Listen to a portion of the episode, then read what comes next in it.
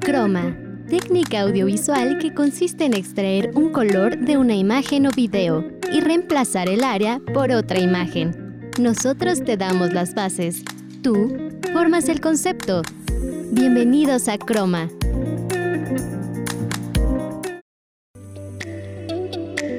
Hola, ¿qué tal? Gracias por acompañarnos una vez más en Croma. Mi nombre es Beatriz Andalón y estoy fascinada de que estén aquí con nosotros. El día de hoy les tenemos mucha información en ¿Y dónde anda? Platicamos con Jacob Gómez. En Los especialistas hablan. Luis Gavino nos cuenta sobre cómo se ha adaptado el ámbito cultural en este 2020. En Facitech les vamos a dar recomendaciones de algunas apps para hacer ejercicio en casa y en para maratonear películas que van perfecto con la temporada de este año. ¿Están listos? Iniciamos. Hoy les quiero contar sobre un estudio llamado Culture Next. Es un estudio realizado por Spotify para revisar los hábitos de consumo y tendencia de aquellos que escuchamos eh, música en esta plataforma streaming. En este proyecto, Spotify se asoció con la agencia de investigación Culture Co-op para realizar una combinación de análisis cualitativos y cuantitativos mirando a la generación Z que hoy en día tienen entre 15 a 25 años y a los millennials que tienen entre 26 a 40 años durante dos periodos diferentes diferentes de tiempo. Otoño e invierno del 2019, es decir, hace un año aprox, y 2020 verano. Les quiero recordar que los millennials es la generación nacida entre el 81 y el 96, yo estoy dentro de esa, y la generación Z eh, son los nacidos a finales de los 90, es decir, 97 al 2014-2015 aproximadamente. Esta investigación cuenta con cinco apartados, pero del que quiero platicarles el día de hoy es el análisis que hacen sobre cómo el sonido se está volviendo más inteligente. Vamos a nuestra primera nota de esta tarde y continuamos con más. Para maratonear.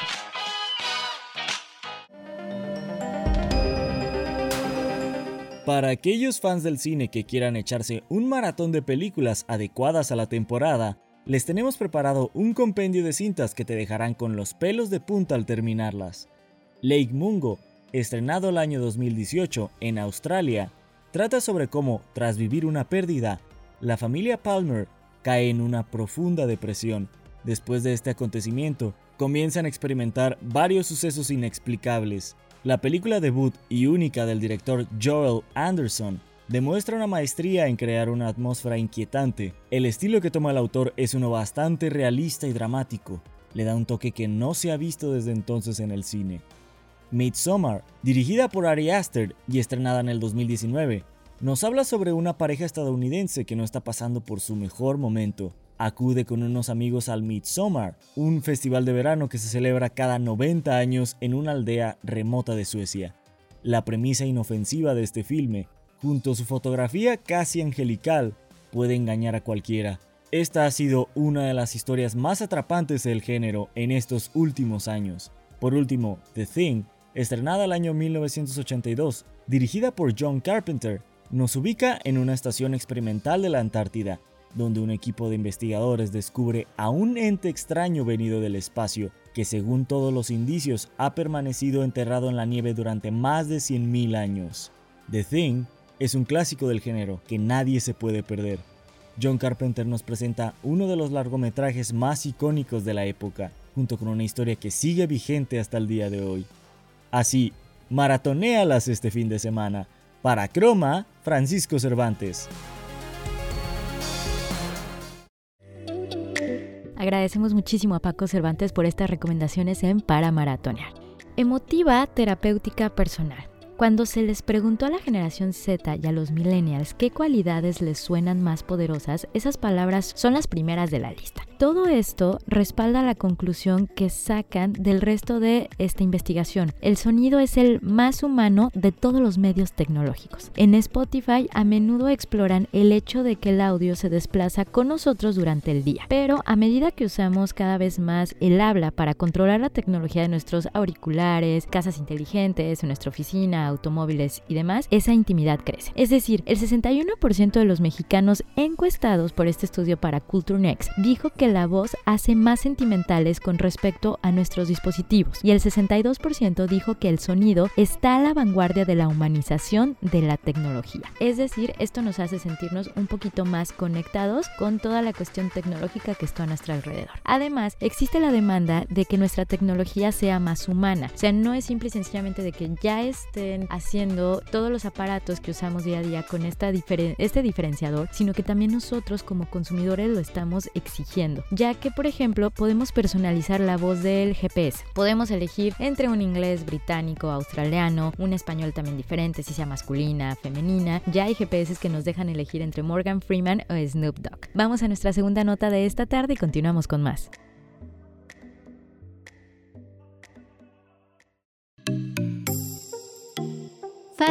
Tech.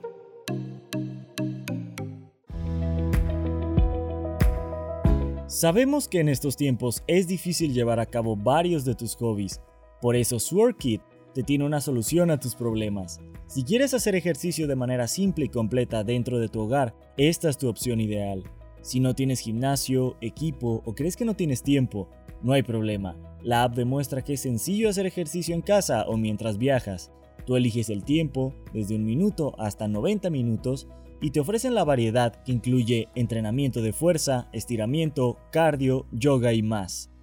Lo que le da aún más validez es que en un estudio de 2015 de la Universidad de Florida, los investigadores encontraron que SwordKit era el más alineado con las pautas de entrenamiento del American College of Sports Medicine en comparación con las otras aplicaciones probadas. Esto significa que el consejo que estás recibiendo es legítimo. Además, puedes combinar y cambiar tu propio programa de ejercicios de peso corporal para encontrar una rutina que te guste. Lo mejor de todo es que SwordKit ha proporcionado resultados que han cambiado la vida de miles de personas. Y junto al hecho de que esta aplicación es gratis, ponerte en forma está al alcance de un clic.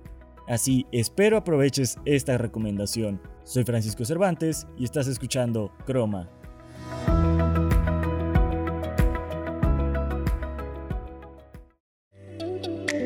Agradecemos una vez a Paco Cervantes por esta nota. Ok, y no está solo esto. El 64% de los entrevistados de estos dos tipos de generaciones que ya les platicaba, em, estos mexicanos afirman que les gusta elegir el género, el acento o el estilo de voz que usan en sus dispositivos. También está la voz de lectura de las noticias, por ejemplo, de la Alexa, que el año pasado se actualizó a enfatizar de forma selectiva ciertas palabras en una oración de la misma manera en que lo haría un locutor de noticias de verdad. El 61% de los mexicanos afirma que la tecnología de voz nos hace más sentimentales con respecto a nuestros dispositivos. Vamos a la primera pausa de esta tarde. Al regresar tenemos la entrevista con Jacob Gómez en ¿Y dónde anda? Recuerda que estás escuchando Croma.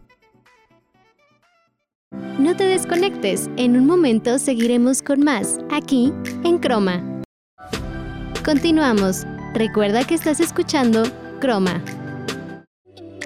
Gracias por continuar con nosotros esta tarde. Hoy les estoy platicando sobre un análisis que hizo Spotify, en específico de un apartado que nos habla sobre cómo el sonido se está volviendo más inteligente. La voz familiar crea una conexión inmediata y personal entre la bocina y el usuario, como la relación entre los presentadores de podcast y los oyentes. Esto lo podemos traducir en cifras. El 74% de los oyentes de podcast mexicanos afirma que es más fácil sentirse conectado de una forma emocional con un anfitrión, ya que lo podemos escuchar como a un amigo. Además, cuando se les preguntó qué es lo que más les gusta de los podcasts, su respuesta principal fue que son confiables. En realidad va más allá de lo que la gente habla, ¿no? Con el distanciamiento social que hemos vivido en este 2020, se comenzaron a grabar muchos podcasts de forma remota. Sí, la calidad de audio bajó, pero también mencionan que se llega a sentir más humano la forma de comunicar, así como hacer notable el esfuerzo de seguir creando contenido. Y eso encaja con el hecho de que la audición es, es el sentido más rápido, perdón, es más rápido y más envolvente, por lo que es un detector potente de mentiras. Por la voz podemos descubrir si alguien nos está mintiendo de manera inmediata o también su estado de ánimo. Y de acuerdo con un episodio de Radio Lab, nos mencionan que le toma a nuestro cerebro al menos un cuarto de segundo procesar el reconocimiento visual, pero en cuestión de sonido se puede reconocer a un sonido en 0.05 segundos. En otras palabras, como un neurocientífico de audición invitado en este podcast de Radio Lab dice, la vista miente, pero la audición no. Si bien las redes sociales hoy en día se especializan en la cuestión visual, ha fomentado también una cultura de impaciencia y el audio enfatiza lo que es natural.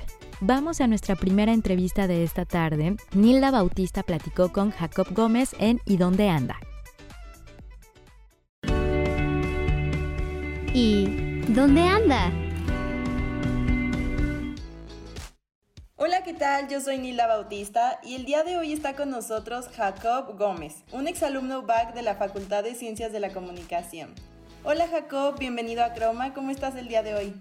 Hola Nilda, mucho gusto. Eh, muchas gracias por la invitación aquí a Croma. De verdad que aprecio mucho el, el, que nos hayan tomado en cuenta para participar, para colaborar con ustedes. Y pues listo, a la orden. Muchas gracias Jacob. Y bueno, ¿podrías contarnos cómo fue tu experiencia dentro de la Facultad de Comunicación? Sí, claro, con gusto. Y, lo digo con gusto porque, eh, pues sí, la verdad es que siempre recordar el, pues, nuestro pasaje por la universidad, pues son gratos recuerdos, sinceramente. Eh, primero que nada, bueno, pues conocí a personas maravillosas ahí. Tengo la fortuna de mencionarte que tengo muchos amigos todavía que frecuento y que son parte de, de mi vida. Y eso, bueno, pues es creo yo de lo, de lo más rescatable amigos que ahora son colegas, que nos encontramos por ahí en, en, el ámbito laboral, lo cual, bueno, pues también está bien padre, ¿no? Porque de alguna u otra manera te sientes arropado y no te sientes solo, ¿no? Sobre todo en, en tus primeros contactos, ¿no? Con el mundo laboral siempre sí, claro. te encuentras a alguien de la, de la UBAC. Y lo otro, la verdad es de que en la parte ya meramente académica también dieron muchas herramientas, al menos a mí en lo personal, que prácticamente desde los primeros semestres de la carrera tuve la oportunidad de incursionar, sobre todo en medios de comunicación. La verdad es de que es algo de lo que me gustó mucho de la, de la carrera de la universidad, en que había esta oportunidad de poder hacer prácticas, de poder colaborar con algunos medios, en algunas otras empresas, y pues desde muy pronto, ¿no? Te enfrentas a la experiencia y la verdad es de que me tocaron muy buenos maestros. Eh, recuerdo a varios de ellos con mucho cariño y con mucho eh, agradecimiento por todo lo que nos apoyaron durante la carrera. ¿Nos podrías contar un poquito de qué trabajos has desempeñado y cuál de ellos ha sido el que más has disfrutado?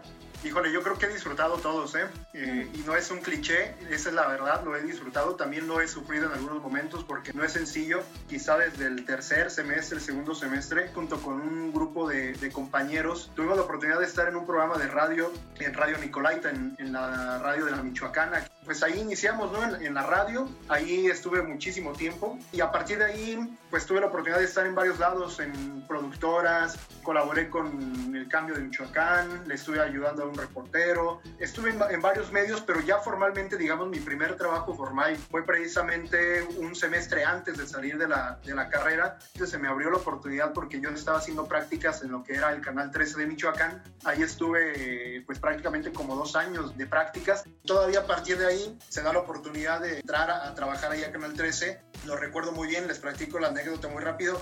Justamente con otra ex UBAC, que ella era unas generaciones más arriba que yo. Ella era productora en ese momento ahí de Canal 13 de Michoacán. Y de repente vemos que había mucha gente en, la recepción y pues resulta que había un casting. Y esta chava, Jessica Mezcua, que ojalá que nos vea, le mando un saludo. Ella pues me dice, ¿no? Que, iba, que era un casting para conductor del noticiero de la mañana de deportes. Y ella sabía que a mí me los deportes. Pues me lancé al casting y afortunadamente me quedo en el, en el casting. Me mandan a, a la entrevista con la directora, con Carlos Monge, que en ese momento era mi, mi jefe. Ahí fue mi primer trabajo. Después de ahí me voy a Azteca. Estuve, creo que estuve dos años en Canal 13. De ahí me fui a, a TV Azteca Michoacán. Ahí me voy como jefe de, de deportes a, a, Azteca.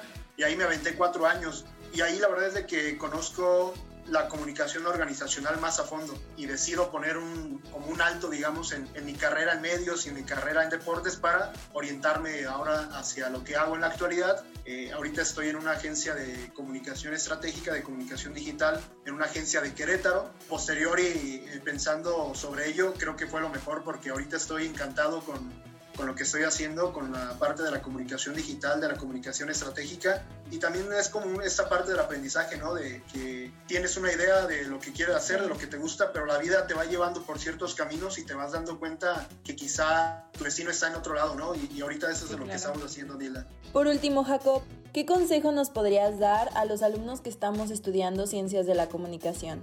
En tres consejos, tratarse de involucrarse lo más rápido posible al, área laboral, desde que están en la universidad. Dos, que aprovechemos el tiempo al máximo, que se aproveche mucho para prepararnos, para conocer, para arriesgarnos, ¿no? Para hacer cosas diferentes. Y el tercer punto sería eso, ¿no? El, desde ya comenzar a ver, tú te vas dando, eh, dando cuenta en tu grupo, ¿no? Eso es lo que yo les aconsejaría, Nilda. Pues muchísimas gracias, Jacob, por aceptar la invitación, por compartirnos todo esto que de verdad nos nutre mucho. Muchísimas gracias.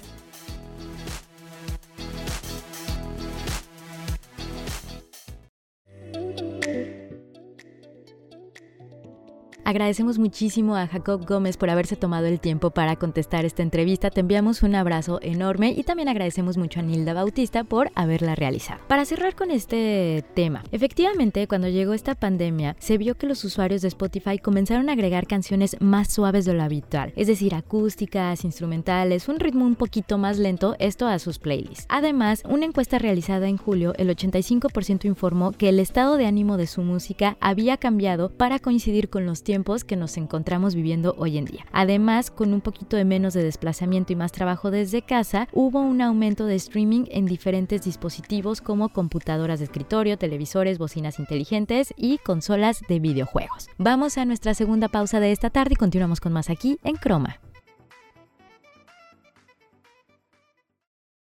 No te desconectes, en un momento seguiremos con más aquí en Croma. Continuamos. Recuerda que estás escuchando Croma. Muchas gracias por continuar con nosotros aquí esta tarde en Croma y en Los Especialistas Hablan se encuentra el día de hoy el maestro Luis Gavino Alzati. Gavino, muchísimas gracias por tomarnos la llamada esta tarde. Hola, ¿qué tal? Muchas gracias, encantado. El día de hoy me gustaría platicar contigo sobre el ámbito cultural, iniciando con esta pregunta, Gavino. ¿Cómo crees que se ha reinventado el ámbito cultural en este 2020? Pues absolutamente porque eh, toda la industria cultural y toda la producción cultural ha tenido que migrar eh, forzosamente hacia el ámbito digital para poder mantenerse activa. Hay que tener en cuenta una cosa que no solamente a nivel México, sino a nivel mundial prácticamente Em, la industria cultural ha sido de las más afectadas porque va vinculada junto con el sector turismo también. Entonces, al haber cancelaciones de vuelos, al haber cancelaciones de conciertos, posponerse todas las actividades del 2020 al 2021 o 2022, es decir, desde lo más local hasta las grandes salas de concierto, eh, todos los, festivales de música, eh, han prácticamente cerrado, cancelado sus actividades en un 100%. Poco a poco se ha ido restableciendo esta actividad, pero eh, ha sido muy lento y eh, fue una de las que cerró antes que, que cualquier otra industria prácticamente todos los espacios dedicados al arte y a la cultura eh, han estado cerrados. Para poderse mantener, eh, afortunadamente, hay que valorar también otra cosa, el papel del arte, el papel que el arte tiene en nuestras vidas, de valorar más el trabajo que, hacen las personas que están vinculadas a la industria cultural, al ámbito cultural, y poder eh, entender mucho más a profundidad el impacto que eso tiene en nuestras vidas. De no haber sido por la, toda la enorme producción cultural que contamos hubiera sido terrible vivir el confinamiento. Es decir, tuvimos libros, tuvimos televisión, tuvimos música, tuvimos series. Prácticamente eso es lo que nos ha llevado como a solventar meses y meses y meses de confinamiento. Y eso es industria cultural.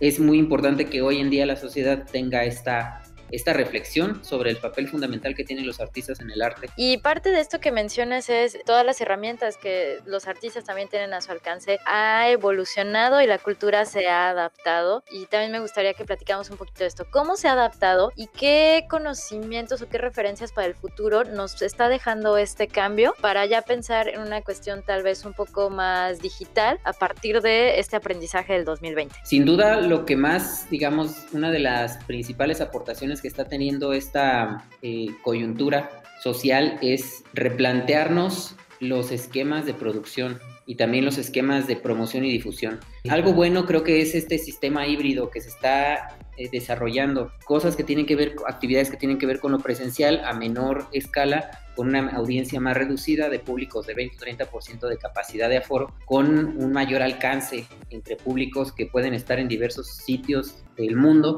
y pueden acceder con un clic. También el tema de que evidentemente las artes escénicas, por ejemplo, es difícil que logren tener esta migración hacia un entorno digital, hacia un entorno virtual, porque pues el teatro es teatro y es difícil verlo a través de una pantalla, pero también están comenzando a surgir propuestas de compañías, de, creadores que están comenzando a repensar el espacio escénico tanto en lo, lo, lo, que es en vivo como en lo virtual. Entonces hemos estado viendo obras de teatro donde lo, lo ves a través de una pantalla y te ponen tres, cuatro, cinco cámaras, ¿no? Incluso luego también desde la perspectiva de las y los actores. Entonces, eh, ha sido interesante este ejercicio porque le está permitiendo también a los artistas como desarrollar y explorar nuevas posibilidades. Y es algo a lo que nos vamos a ir adaptando paulatinamente, ¿no? También, por ejemplo, el tema de la música, se han hecho muchos conciertos en línea, eh, está permitiendo también que el, crezcan las audiencias, que crezcan los públicos, eso es también algo muy bueno. Lo que tenemos, yo creo que el reto es ver de qué manera hacemos que toda la cadena productiva vinculada al sector cultural pueda beneficiarse de estas tecnologías y que, por ejemplo, los técnicos, el staff, toda la gente que trabaja en los conciertos, que pueda tener una, una ganancia. Y también importante considerar eh, la infraestructura. Entonces tenemos que mejorar las redes de conectividad, tenemos que, mejorar la capacidad para que cada vez más públicos puedan tener acceso a estos espectáculos, estas actividades culturales para que sean disfrutables, que tengan buena calidad de, sonido, buena calidad de transmisión y sobre todo porque estamos muchas personas conectadas. Pues es un volumen impresionante de personas conectadas en las redes. Pues muchísimas gracias, agradecemos al maestro Luis Gavino Alzati por habernos acompañado esta tarde. Muchas gracias Gavino y esperamos tenerte muy pronto aquí en Croma. Gracias, hasta luego.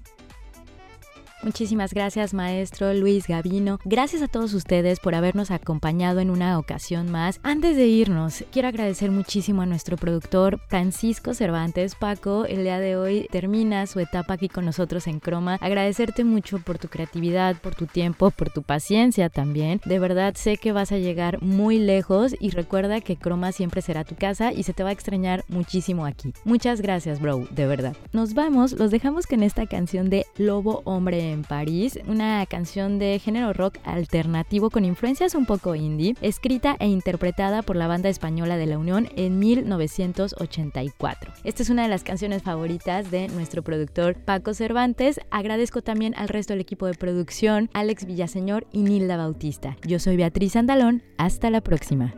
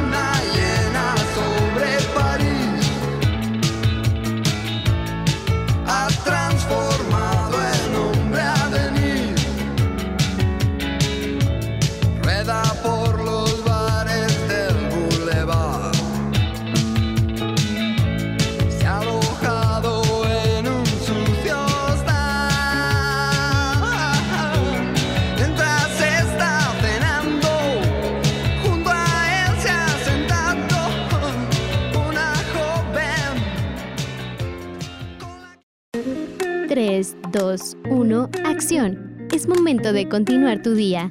Te esperamos la siguiente semana aquí, en Croma.